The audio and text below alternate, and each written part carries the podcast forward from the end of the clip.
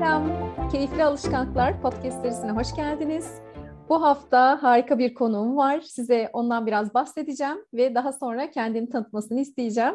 Bu bölümde farklı bir konu konuşacağız. Bugünkü konuğumuz Mete Yurtsever. Hoş geldin Mete. Hoş bulduklar. Şimdi Mete ile ben yine tanışma hikayemden başlayacağım. Yaklaşık neredeyse herhalde bir, bir buçuk yıldan fazla mıdır? Ben e, Mete ile görüştüğümde ona demiştim ki ben bir gün podcast kaydı yaparsam konuğum olur musun? O zaman da sözümü almıştım.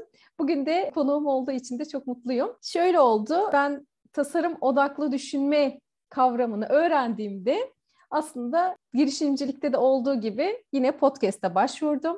Orada Mete'nin podcast'ini dinlemeye başladım.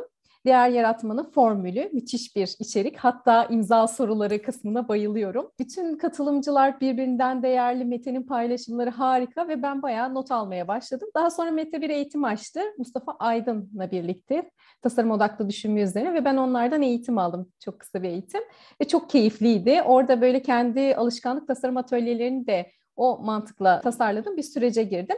Ama ben böyle anlatırken Mete'nin de kendini tanıtmasını istiyorum. Mete Gürsever kimdir? Öncelikle çok teşekkür ederim ve bir podcast'i daha kazandığımız için güzel bir ve özel bir konu olduğu için yani çok e, niş bir konu olduğu için bir yandan hepimizi, çok ilgilendiren fakat çok fazla belki bu konuda bir yayın yok diye düşünüyorum. O e, ben de sıkı takipçisiyim şimdiden. Teşekkürler. Şöyle yani açıkçası ben bir eski bir kurumsal çalışanım. Yani 25 yıllık bir kurumsal çalışma hayatım var. Bu araştırmayla başlayıp pazarlamaya öyle bir giriş yaptım araştırma tarafından. Sonrasında alaylı bir pazarlamacı olarak 20 sene biraz bu işte piştim öyle söyleyeyim. Ve bu sürenin sonunda da şimdi bir yularsız profesyonelim e, diyebilirim. Yani çok güzel bir tanımlama.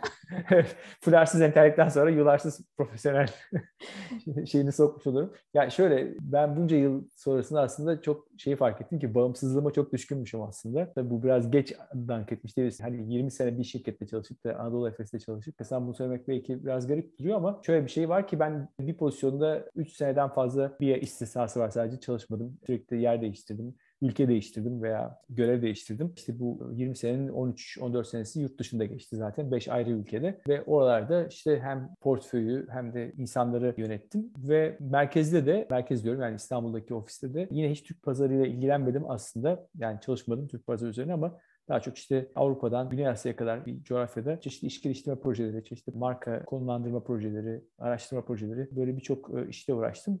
Bir de asıl bugüne bağlayacağım konu yaklaşık yine 2010 senesi falandı. 2009-2010 inovasyon konusu çok sıcak bir konuydu. Herkes için olduğu gibi Efes için de. Ve orada işte bir takım hem pazarlama yeteneklerini hem de pazarlama yapış şeklini Efes'in bir şekilde belirlemek için onu da içine alan, inovasyonu da içine alan bir kavram çalışmasına giriştik. Orada hem bir ortak pratiklerimizden bir şey çıkarttık. Bir standartlar kitabı gibi, kitapçığı gibi bir şey çıkarttık ama içinde işte inovasyon da vardı. İnovasyon konusundaki gelişmeleri nasıl takip edeceğimize dair de bir çerçeve vardı. Fakat gördüm ki aslında e, bütün bunlar böyle araçlar, süreçler falan filan değil daha çok kültürle alakalı. Son zamanlarında Efes'te ve ona kafayı takmıştım ve sonrasında da bunu kariyerimi buraya taşımış oldum biraz. Bu konuda eğitim, danışmanlık, bu da tasarım odaklı düşünmenin aslında prensipleri diyebileceğimiz bir yaklaşımı karşılık geliyor. Dolayısıyla bu alanda biraz daha çok öğrenmeye, daha çok okumaya, araştırmaya ve bunları paylaşmaya doğru yöneldim. Böyle özel tarafta da işte e, iki çocuk babası bir, bir eşim ve biz de işte çok seyahat ettik, çok ülke değiştirdik, yer değiştirdik falan filan. Onun da verdiği böyle bir hoş bir şey var. E, geniş bir çevre var bir yandan. İşte eşim yabancı falan öyle olunca kültürlerle hala ilişkimizi devam ettiriyoruz. İçli dışlı bir şekilde. Çok kültürlü bir ailede çocuklar büyüyor yani öyle söyleyeyim. Böyle kısaca. Süper. Harika. Daha ne olsun. Şimdi tabii ki konumuz bir tarafta tasarım odaklı düşünme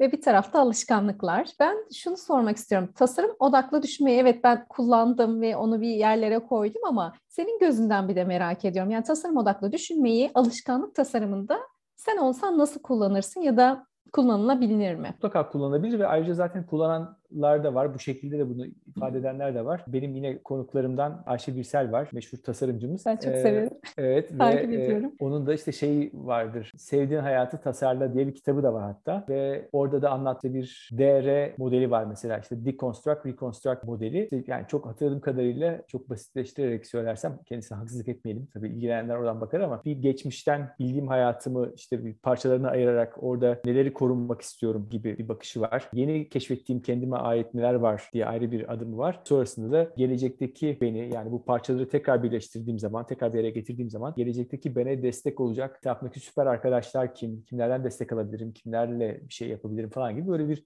e, akışı var, böyle bir şeyi var. Onun bir modeli var zaten. Tasarım odaklı düşünme e, bazlı. Ben de hani açıkçası böyle düşünmemiştim. Hani alışkan, kendimi nasıl, alışkanlıklarımı nasıl tasarlarım diye ama sorduğun soruyla şunu düşünüyorum. Yani işte klasik dört aşaması evet, tasarım olarak düşünmenin empatiyle başlıyor. İşte tanımlamakla, sorun tespitiyle, sonrasında fikir geliştirme ve bunu prototipleyip test etmekle devam ediyor ya. Orada yani tabii empatide burada kendimizi tanıyacağız herhalde alışkanlıklarımız için. Dünyanın en derin sorusu ve en zor. şey, muğlak ve evet yani zor, zor değişken, değişken yani değişken. bir sene önceki e, kendimi tanımakla şimdiki e, farklı eminim iki sene sonra da farklı olacak. Yani kendini tanımak tabii ki işin özü. Arkasından da sanıyorum hani şeyi çok yapmıyoruz işte bu kendimiz hakkında düşünüyoruz belki bazı şeyler hakkında belli bazı projeler hakkında konuşuyoruz ama düşünüyoruz ama bunları yazarak çok fazla yapmıyoruz. Yani yazarak yaptığımız zaman ve bunu görselleştirdiğimiz zaman bu zihin haritaları olsun işte ne bileyim çeşitli ilişki kurabileceğimiz şeyler olsun. Kendi hayatımız hakkında doneler olsun. Bunları çok fazla yazarak düşünmüyoruz. Sanıyorum tasarım akıllı düşünmedeki tasarlama fonksiyonundaki en önemli şey bu olurdu. Yani alışkanlıkları tasarlamada yazarak biraz kendimizi keşfetmek ve arkasından da onun üzerine bir takım fikir geliştirmeleri. Yani bunu nasıl farklı açılımlar getirebilirim? Buraya nasıl bir bakış açısı kazanabilirim? Yani kendim hakkında nasıl bir bakış açısı kazanabilirim? Ve benim aslında temeldeki veya altta yatan içgörüm şeyim de yani buradaki böyle olmakta farklı olmakta veya değişmek istememdeki sebep ne? Ve bunu buraya ulaşmak için ne gibi şeyler deneyebilirim? Nelerden destek alabilirim yine gibi kendime ait. Böyle bir süreç belki geçirilebilir. Arkasından da bunu küçük denemelerle yani siz konu tabii sizin uzmanlığınız hani oradaki o prototipleme kısmı var ya işte mesela kitap okuyan veya kendi geliştiren bir insan olmak istiyorsun ama bunun için günde diyorum bir, bir saat, iki saat okuma yapmak, başlamak çok zor ama bunu hani işte acaba günde 10 dakika okusam, gece yatmadan okusam nasıl olur? İşte yok öyle oluyor mu? Peki bir de o zaman sabah kalkınca bir 10 dakika okumaya çalışayım. Ya da işte ne bileyim öğle arasında akşamüstü bir kahve içerken bir kitap okusam nasıl olur gibi hani bir takım denemelerle bunları nasıl hissettiğime veya oradaki şeye hani işte günlük tutma metotları falan filan vardır ya. Hı hı. Bunlara başvurmak herhalde. Yani bir el göz koordinasyonuyla biraz daha görünür hale getirerek yani alışkanlıklarımızı veya yaptığımız şeyleri bunlardan bir anlam çıkartmaya çalışmak, bir örüntü yakalamaya çalışmak. Yani tasarım olarak düşünme böyle kullanılabilir. Uygulanabilir. Yani senin anlattıklarından temelde zaten tasarım odaklı düşünce şekli çok taraflı düşünmeyi gerektiriyor. Ve bu kısımda empati kısmında dediğin gibi kendini tanıma kesinlikle var. Şimdi mesela varsayalım ki bu podcast'te şimdi biz dinleyenler için biz bir alışkanlık tasarlayacağız ve bunu tasarım odaklı düşünceyle yaptığımızı varsaydığımızda empati kısmında kendine empati duyma. Yani çünkü biz Aynen. kendimizi dinlemiyoruz veya kendimizin yeteneklerini, güçlü yanlarını, gelişmesi gereken yanları çok oturup üstüne konuşmuyoruz. Hı hı. Kendimizle konuştuğumuz bir sürece girebiliriz. Neye ihtiyacım var? Neyi daha iyi yapsam hayatımı daha güzelleştirebilirim?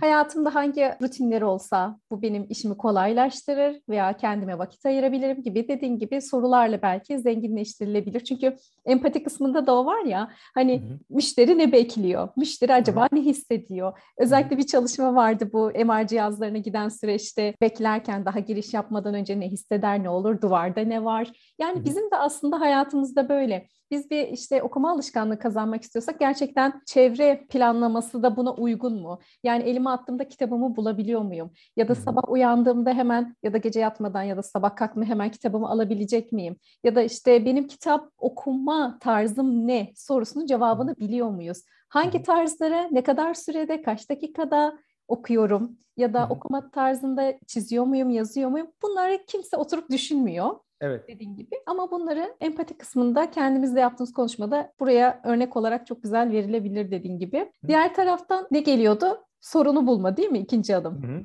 Evet, sorunu tanımlama evet. Hı-hı. Sorunu tanımlama. E, sorun zaten aslında hayat kalitesini yükseltemeyen ya da onu engel olan şeyler büyük ihtimalle engeller oluyor. Ya iç sabotajcılar oluyor ya dış sabotajcılar. Bunları yine fark etmek gibi kafamda canlandı. Bilmiyorum sen ne dersin?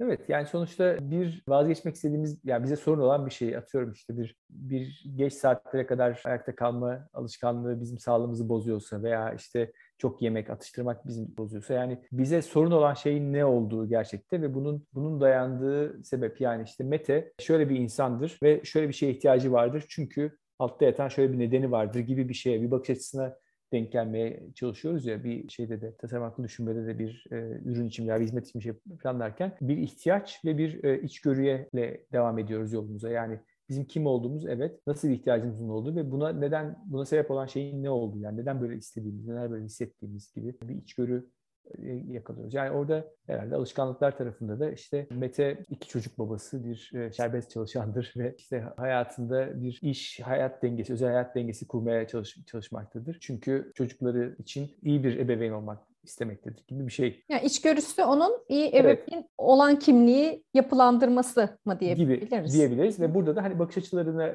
burada baktığımız zaman e, işte nasıl Mete çocuklarına daha fazla e, zaman ayırabilir gibi bir bakış açısı da sunabilirsiniz. İşte bunun için yani farklı şeyler. İşte sabah daha erken kalksın onlarla beraber vakit geçirsin veya işte hani gece değil de onlar yattıktan sonra değil de işte ne bileyim başka bakış açıları da olabilir tabii ki. Yani nasıl çocukları Mete'nin desteğini daha çok yanlarında hissedebilirler. Yani e, böyle baktığım Ne kadara da, ihtiyaç var belki de değil mi? İhtiyacın e, ne kadar ihtiyaç var? Bir de mesela hani onun birebir yanında olmasa da mesela öyle bir e, pozisyonda olabilirsin ki çok uzun seyahatlere gidiyorsundur, bir şey yapıyorsundur ama mesela Böyle bir şey geliştirirsiniz ki çocukların aranda. Onların her gün işte çantasına konacak küçük bir not hazırlarsın önceden de eşin onları kitapların arasına koyar mesela. Çok orijinal, yani, çok güzel. Evet, yani şimdi yani çünkü şey amacımızın ne olduğu yani o hayat e, dengesi, iş dengesini kurmak onu diyelim ki kuramıyorsun ama oradaki bir şeyi güçlendirmek için oradaki bakış açısında bir şey daha iyi yapabileceğin ne var? Yani belki tamam orada değilsin, orada olamıyorsun. Ama ne yapabilirsin? Yani işte ne bileyim ses kaydı edip mi bırakırsın? Bir, bir şey mi yazarsın? Ya da ne bileyim onlara sen yokken hazırlamaları için bir şeyler bırakırsın da onlar geldikleri zaman hazırlamış olurlar. Sen onunla beraber onun üzerinde oynar mısın? Nedir yani? Sonuçta bin bir sürü şey olabilir oradan hakikaten. Hı hı. Ve biraz şeye gittik yani alışkanlıkların ötesinde belki bir ilişki tasarımına falan gittik bir anda ama. o da e, çok önemli. Evet yani sonuçta ya bu, bu bakış açısı her şekilde kullanılabilir yani. ihtiyacın ne neden buna ihtiyaç duyuyorsun ve bunun için ne yapabilirsin? Ama illaki önüne koyup bir şeylere bakmak gerekiyor. Evet, yani evet. geçiştirme değil. Şu anlık bu durum böyle. Şu an ilgilenemem değil. Ama her şeye bir zaman bulunuyor, tasarlanıyor, sistem oturtturuluyor ve bunu sürdürmek ve keyifli hale getirmek için çalışılıyor. Yani bir şeyler illa tasarlandığında hayat daha keyifli hale gelebiliyor.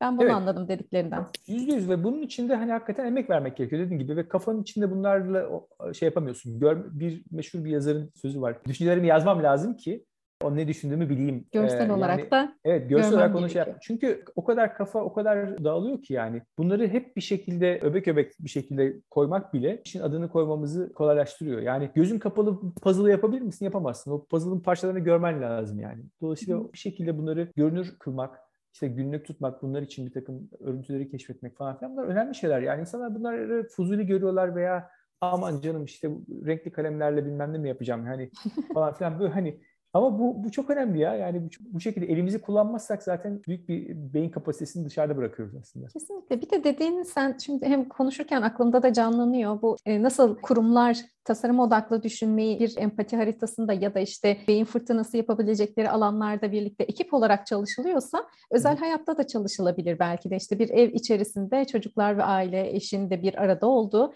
tasarımlar oluşturulabilir Tabii. ve bu da aile içerisinde alışkanlıklar belirlemeye de gidebilir. Örneğin Nir Eyal'ın son okuduğum işte kitabı ikinci kitabı bu kancaya takılıncadan sonraki Pure Dikkat onun da adı. Hı hı. Ama bu Carl, Newport'un onunki farklı. değil.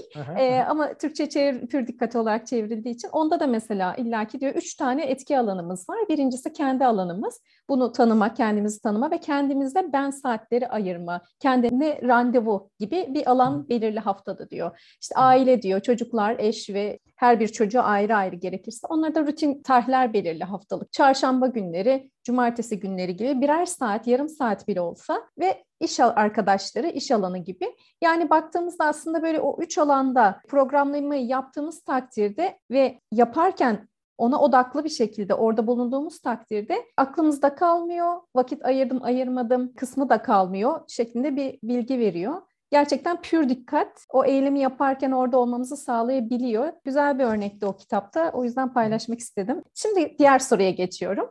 Podcast'imizde tabii ki bu kısım çok önemli, çok güzel. Bir de ben e, kurumsal deneyiminden kaynaklı olarak sence kurumsalda alışkanlıklar nasıl kullanılır? Aklına gelen neler var kurumsalda yaptıklarından? Yani bunu yine kaçınılmaz olarak kendi bu şeyime beşli formülüme gidiyor aklım. Davranışlar ve alışkanlık diye düşünüyorum tabii sonuçta. Bu tavırlar yani bir şeye olan yaklaşımlar da bu çerçevede bence düşünülebilir. Benim işte bu değer yaratmanın formülü dediğim o beş elementli kendi yani yakıştırdığım isimleriyle curiosum işte o merak meselesi. Yani organizasyonların merakını koruması lazım. Bunu bir soru sormayı normalleştirmesi lazım. Yani insanların soru sormalarını kabullenmesi lazım. Birçok kültür işte bunun örneğini görüyoruz. Ya işte McKinsey gibi çok büyük ve başarılı diyebileceğimiz bir danışmanlık şirketi de en alt seviyedeki çalışanın e, bile yani kıdem olarak demek istiyorum bir partnere bir şey sorması, bir şey yanlış olduğunu söylemesi belki. Bu teşvik ediliyor. Böyle bir teşvik eden bir yapı olduğu için de itiraz etme zorunluluğu olduğu için çalışanların e, bir başkasına hem fikir olmadıkları durumda. Bu organizasyonda kimse bundan gocunmuyor. Çünkü bu böyle bir kültür, bu kabul edilmiş bir şey. Dolayısıyla insanları soru sormaya teşvik etmek,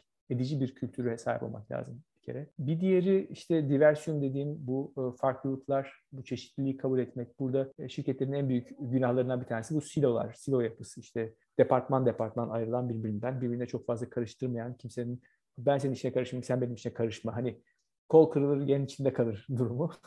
E, ve bunu bir şekilde bununla baş etmesi lazım. Yani bunun içinde kadının yönetimdeki rolü de bunun içinde. Herhangi başka bir departmanın da çalışan bir kişinin başka süreçlerin içine dahil edilmesi de bunun içerisinde. Yani ben bir pazarlama olarak bir şey tasarlıyorsam bunun içinde hukukçunun da olması lazım, satışçının da olması lazım üretimden birisinin de olması lazım ki bu iş bir bir bütün. Yani benim tek başıma yönetebileceğim bir şey değil. Her şeyin buna uygun yapılması lazım. Bu çok kültürlü çalışma şeklinin de çok disiplinli çalışma şeklinin de bir alışkanlık olarak organizasyonda var olması lazım. Aynı şekilde bu farklılıklar olduğu kadar işte bunu işbirliği içerisinde olmak çok önemli. Kimse şirketin belirlenen hedefleri vardır. İşte her departman kendine bir hedefi vardır. Ama çoğu zaman şey dikkat edilmez. Yani bu iş, bu hedefler birbiriyle çelişebilir. Birisinin verimliliği benim yeni ürün çıkarmamla çelişir ve o zaman sistem orada kilitleniyor. Yani o daha az sayıda ürün üretmeye, daha verimli üretmeye odaklanırken ben yeni bir ürün çıkartmaya odaklanıyorum. Bunlar birbirine çelişiyor. Bunları yönetmek tabii ki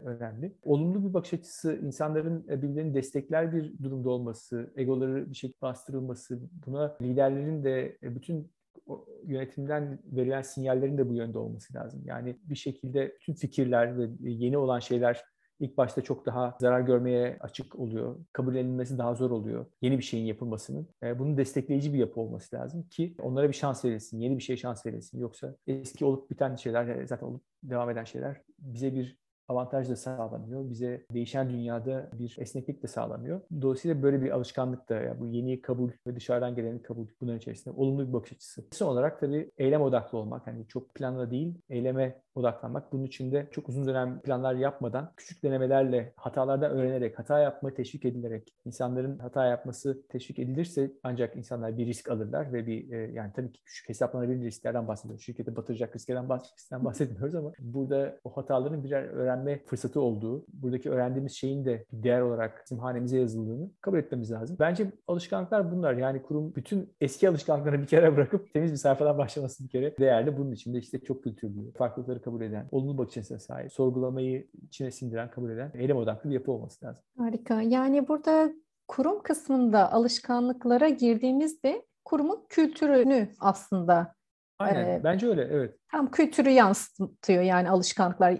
Karşılığı sanırım bu. Kültür evet, evet. oluşturma. Yani Hı-hı. burada iletişim alışkanlıklarını duydum anlattıklarında. Yani Hı-hı. daha şeffaf, açık, Hı-hı. gelişime yönelik, e, gelişim Hı-hı düşüncesinde olan, yargılayandan ziyade hep birlikte gelişme, topluluk halinde belki gelişmeyi sağlayan bir kurum kültürüne geçiş olmalı. Ki zaten son dönemlerde de özellikle hani çoğu firma buna geçmeye çalışıyor. İşte daha çok işte patron şirketi ise kurumsallaşma yolunda gidenler bu yola geçiyor. Hı hı. Yapılabiliyor, yapılmıyor ama dediğin gibi iletişim alışkanlıkları çok değerli, kıymetli olduğunu ben de düşünüyorum kurumlarda. İşte bölümler arası iletişim ya da yeni bir ürün çıkarma o çok güzel bir örnekti. Bir taraf çıkarmaya çalışıyor, öteki taraf evet. mevcudu korumaya çalışıyor derken böyle bir karman çorman şeyler oluyor.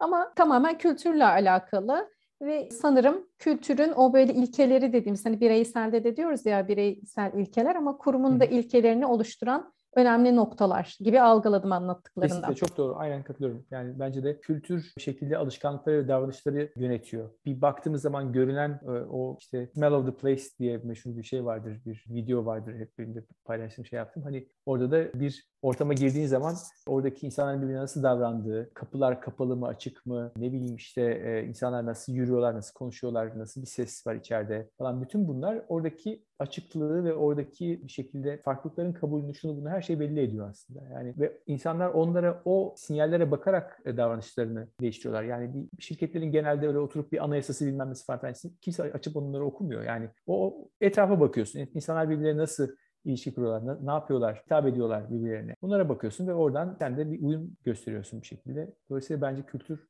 o anlamda doğru bir tespit yani. Kültür bir yandan da o zaman tasarlanabilir bir şey bu da. Yani o tasarım odaklı düşünce ve işte alışkanlıkların kurumlarda nasıl kullanılacağı kısmında biz nasıl bir kültür istiyoruz? İşte yine gelecekten esinlenerek nerede Hı. olmak istiyoruz? Yine bireyselde sorduğumuz soruları kurumun kendi için sorup daha sonra bu yapıyı oluşturması, tasarlaması adım adım ilerlemesi sanki daha yerindeymiş gibi geldi şu an Kesinlikle. bana. Kesinlikle. Yani orada sadece bir e, kararlılık ve hakikaten bu, bu konuda bir bunun gerekli olduğunu bir inanç, yani irade gerekiyor tabii. De istek yani, gerekiyor değil mi bu evet, değişimle evet, ilgili? Tabii.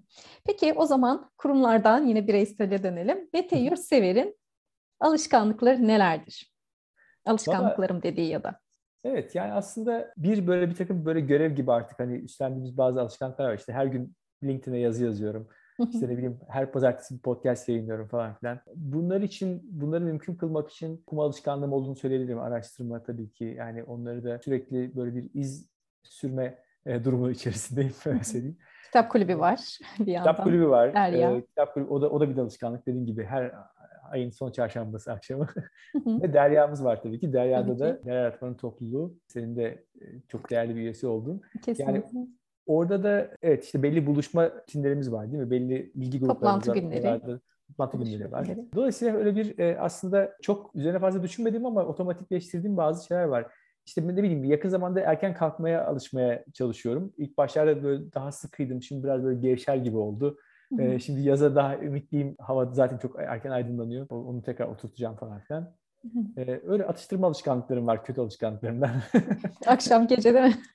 evet işte aslında o da birbirine güzel dengeliyor. Hani gece erken yatarsan da o kadar atıştırmak ihtiyacını da duymayacaksın bir arada. Ama mesela kuru yemiş hani benim şeylerimden en zayıf yanlarından yani fındık, badem falan böyle kötü alışkanlıklarım da var.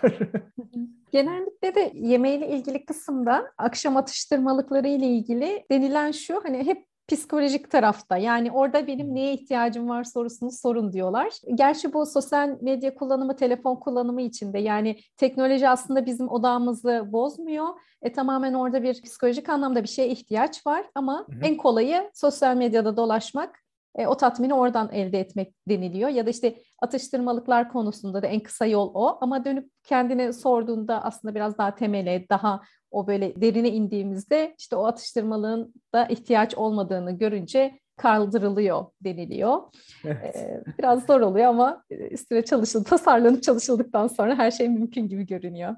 Evet, farkındalık çok önemli bir takım şeyleri değiştirmek için. Yoksa farkında olmadan otomatik olarak yaptığınız şeyler var. İşte ne bileyim çok e, işte sabah diyelim 3 saatlik bir eğitim verdim bu sabah. O bitti. O öyle büyük bir tabii mental bir şey ki hani onu hazırlanıyorsun bilmem ne yapıyorsun falan. Ama bittince bütün senin de irade tankların boşalmış oluyor zaten. Yani sen kendini sıktığın için şey yaptığın için odur budur falan filan derken hani önüne bir, bir, tepsi baklava koysalar yerim ben o bir tepsi baklavayı. Yani diyorsun ki tamam ya oh yani bitti bu da bitti dur şimdi. Her şeyi yapabilirim şu an. Her şeyi yapabilirim. Çünkü yani e, şey yok yani artık kendini sıkmışsın sıkmışsın artık sıkacak halin kalmamış daha fazla. Yani böyle şeyler oluyor hepimizin hayatında. Ee, oh be iyi dayandım. İyi spor yaptım bu, bugün bu sabah falan. Şimdi biraz da yiyeyim.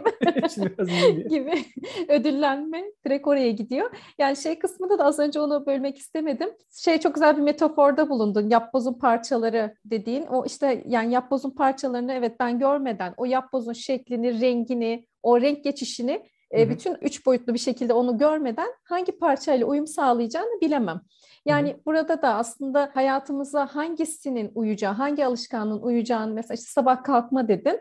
Evet Hı-hı. bu aralar biraz salıyor. Evet salınıyor. Yani bu böyle. Çünkü gerçekten o saatler içerisinde yaz için uygun olacak mı, olmayacak mı? İşte Mete e, gene işte hep podcastlerde de diyorum meta makinesi sabah saatlerinde hangi saate uygun ya da yazın şu saatlerde kışın şu saatlere işte hangisinde kalksa gibi onu da böyle bir üç boyutlu görmek sanki hani yaşamın bir yerine kondurmada onu tasarlamada çok değerli olduğunu düşünüyorum. Dediğin gibi yani gerçekten evet salınıyor. Evet salınıyorsa burada acaba tam olarak neyden kaynaklı? Havalar mı ısındı? Evet. Biraz evet. çok mu aydınlandı? Ya da evet. geç mi yatılıyor ya da akşam ne yenildi? Mesela şey de çok önemli. Akşam ağır bir şey yediğimizde sabah uyanmamız çok daha zor oluyor. Çünkü vücut bütün gece onu sindirmek için çalışıyor, yoruluyor, aslında dinlenmiyor. O yüzden işte aralıklı oruç gibi yapılan beslenme şekillerinde aralı dönemsel olarak daha böyle hafif uyanmayı falan sağlıyor. Böyle aslında baktığında çok keyifli konu bu arada. Bana evet. kalsa ben böyle daha sorular sorup uzatabilirim. Ama böyle yavaştan da bitirebiliriz. Tamam. Senin ne eklemek istediklerin var mı? Alışkanlıklar konusu. Ben bu arada şey diyecektim ama onu kaçırdım. İmza sorum. Mete Yurtsever'in alışkanlıkları neler diyecektim. Seni kullandın. Ama onu böyle birden heyecanlanıp sormuş oldum. Ama yani tasarım odaklı düşünme ve alışkanlıklarla ilgili son olarak eklemek istediğin neler var? Bir kere dediğin gibi yani bu konuda senin gibi bence bir e, koçun e, desteği çok kıymetli.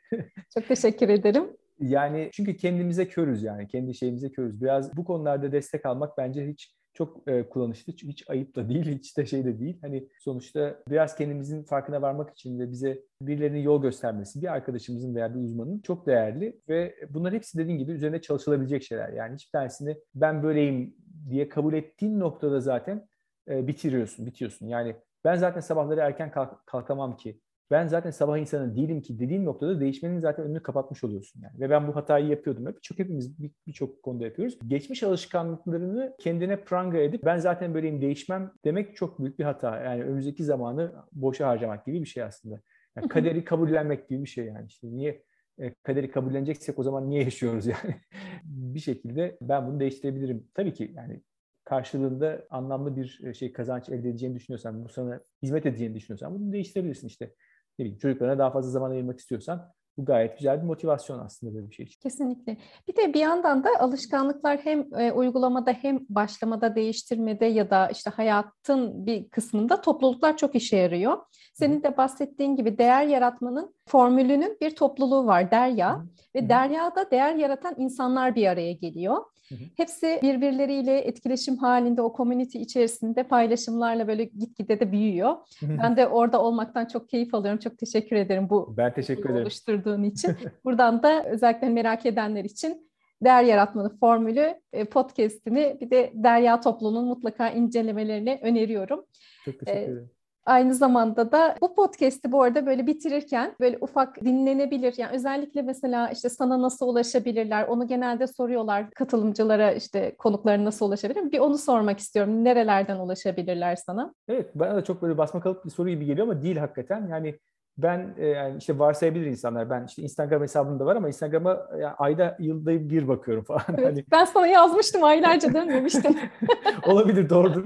Yani nereden bakacağını bilmiyorum bazen. Evet LinkedIn'deyim. Ama ben insanlara yine bir kolaylık daha sağlayayım. Bıraksınlar ben onlara ulaşayım. Benim şeyime e-posta kaydolurlarsa meteyursever.com'dan benden harika. her hafta haber alırlar zaten.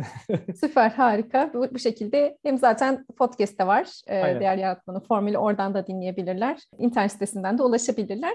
Bir yandan da bu podcast'i dinlemek isteyenler için normalde Spotify'dan dinleyenler de var ama Podcaster app olarak çok güzel bir application var ve bu şekilde de oradan da kreasyonları da dinleyebilirler. İşte dil öğrenme olsun ya da yaşam tarzları ile ilgili olsun. İstedikleri konuda da dinleyebilirler. Bu podcast'i de oradan dinleyebiliyorlar. İşte Google Podcast ve Apple'dan da dinleyebiliyorlar. Evet. Bunları da illa paylaşayım. Bana da Instagram üstünden ya da LinkedIn üstünden ulaşabilirsiniz. Çok teşekkür ediyorum katıldığın için Mete. Çok keyifliydi. Bence de bu. Çok teşekkür ederim bu güzel sohbet için. Çok sağ ol. Görüşmek üzere. Görüşmek üzere.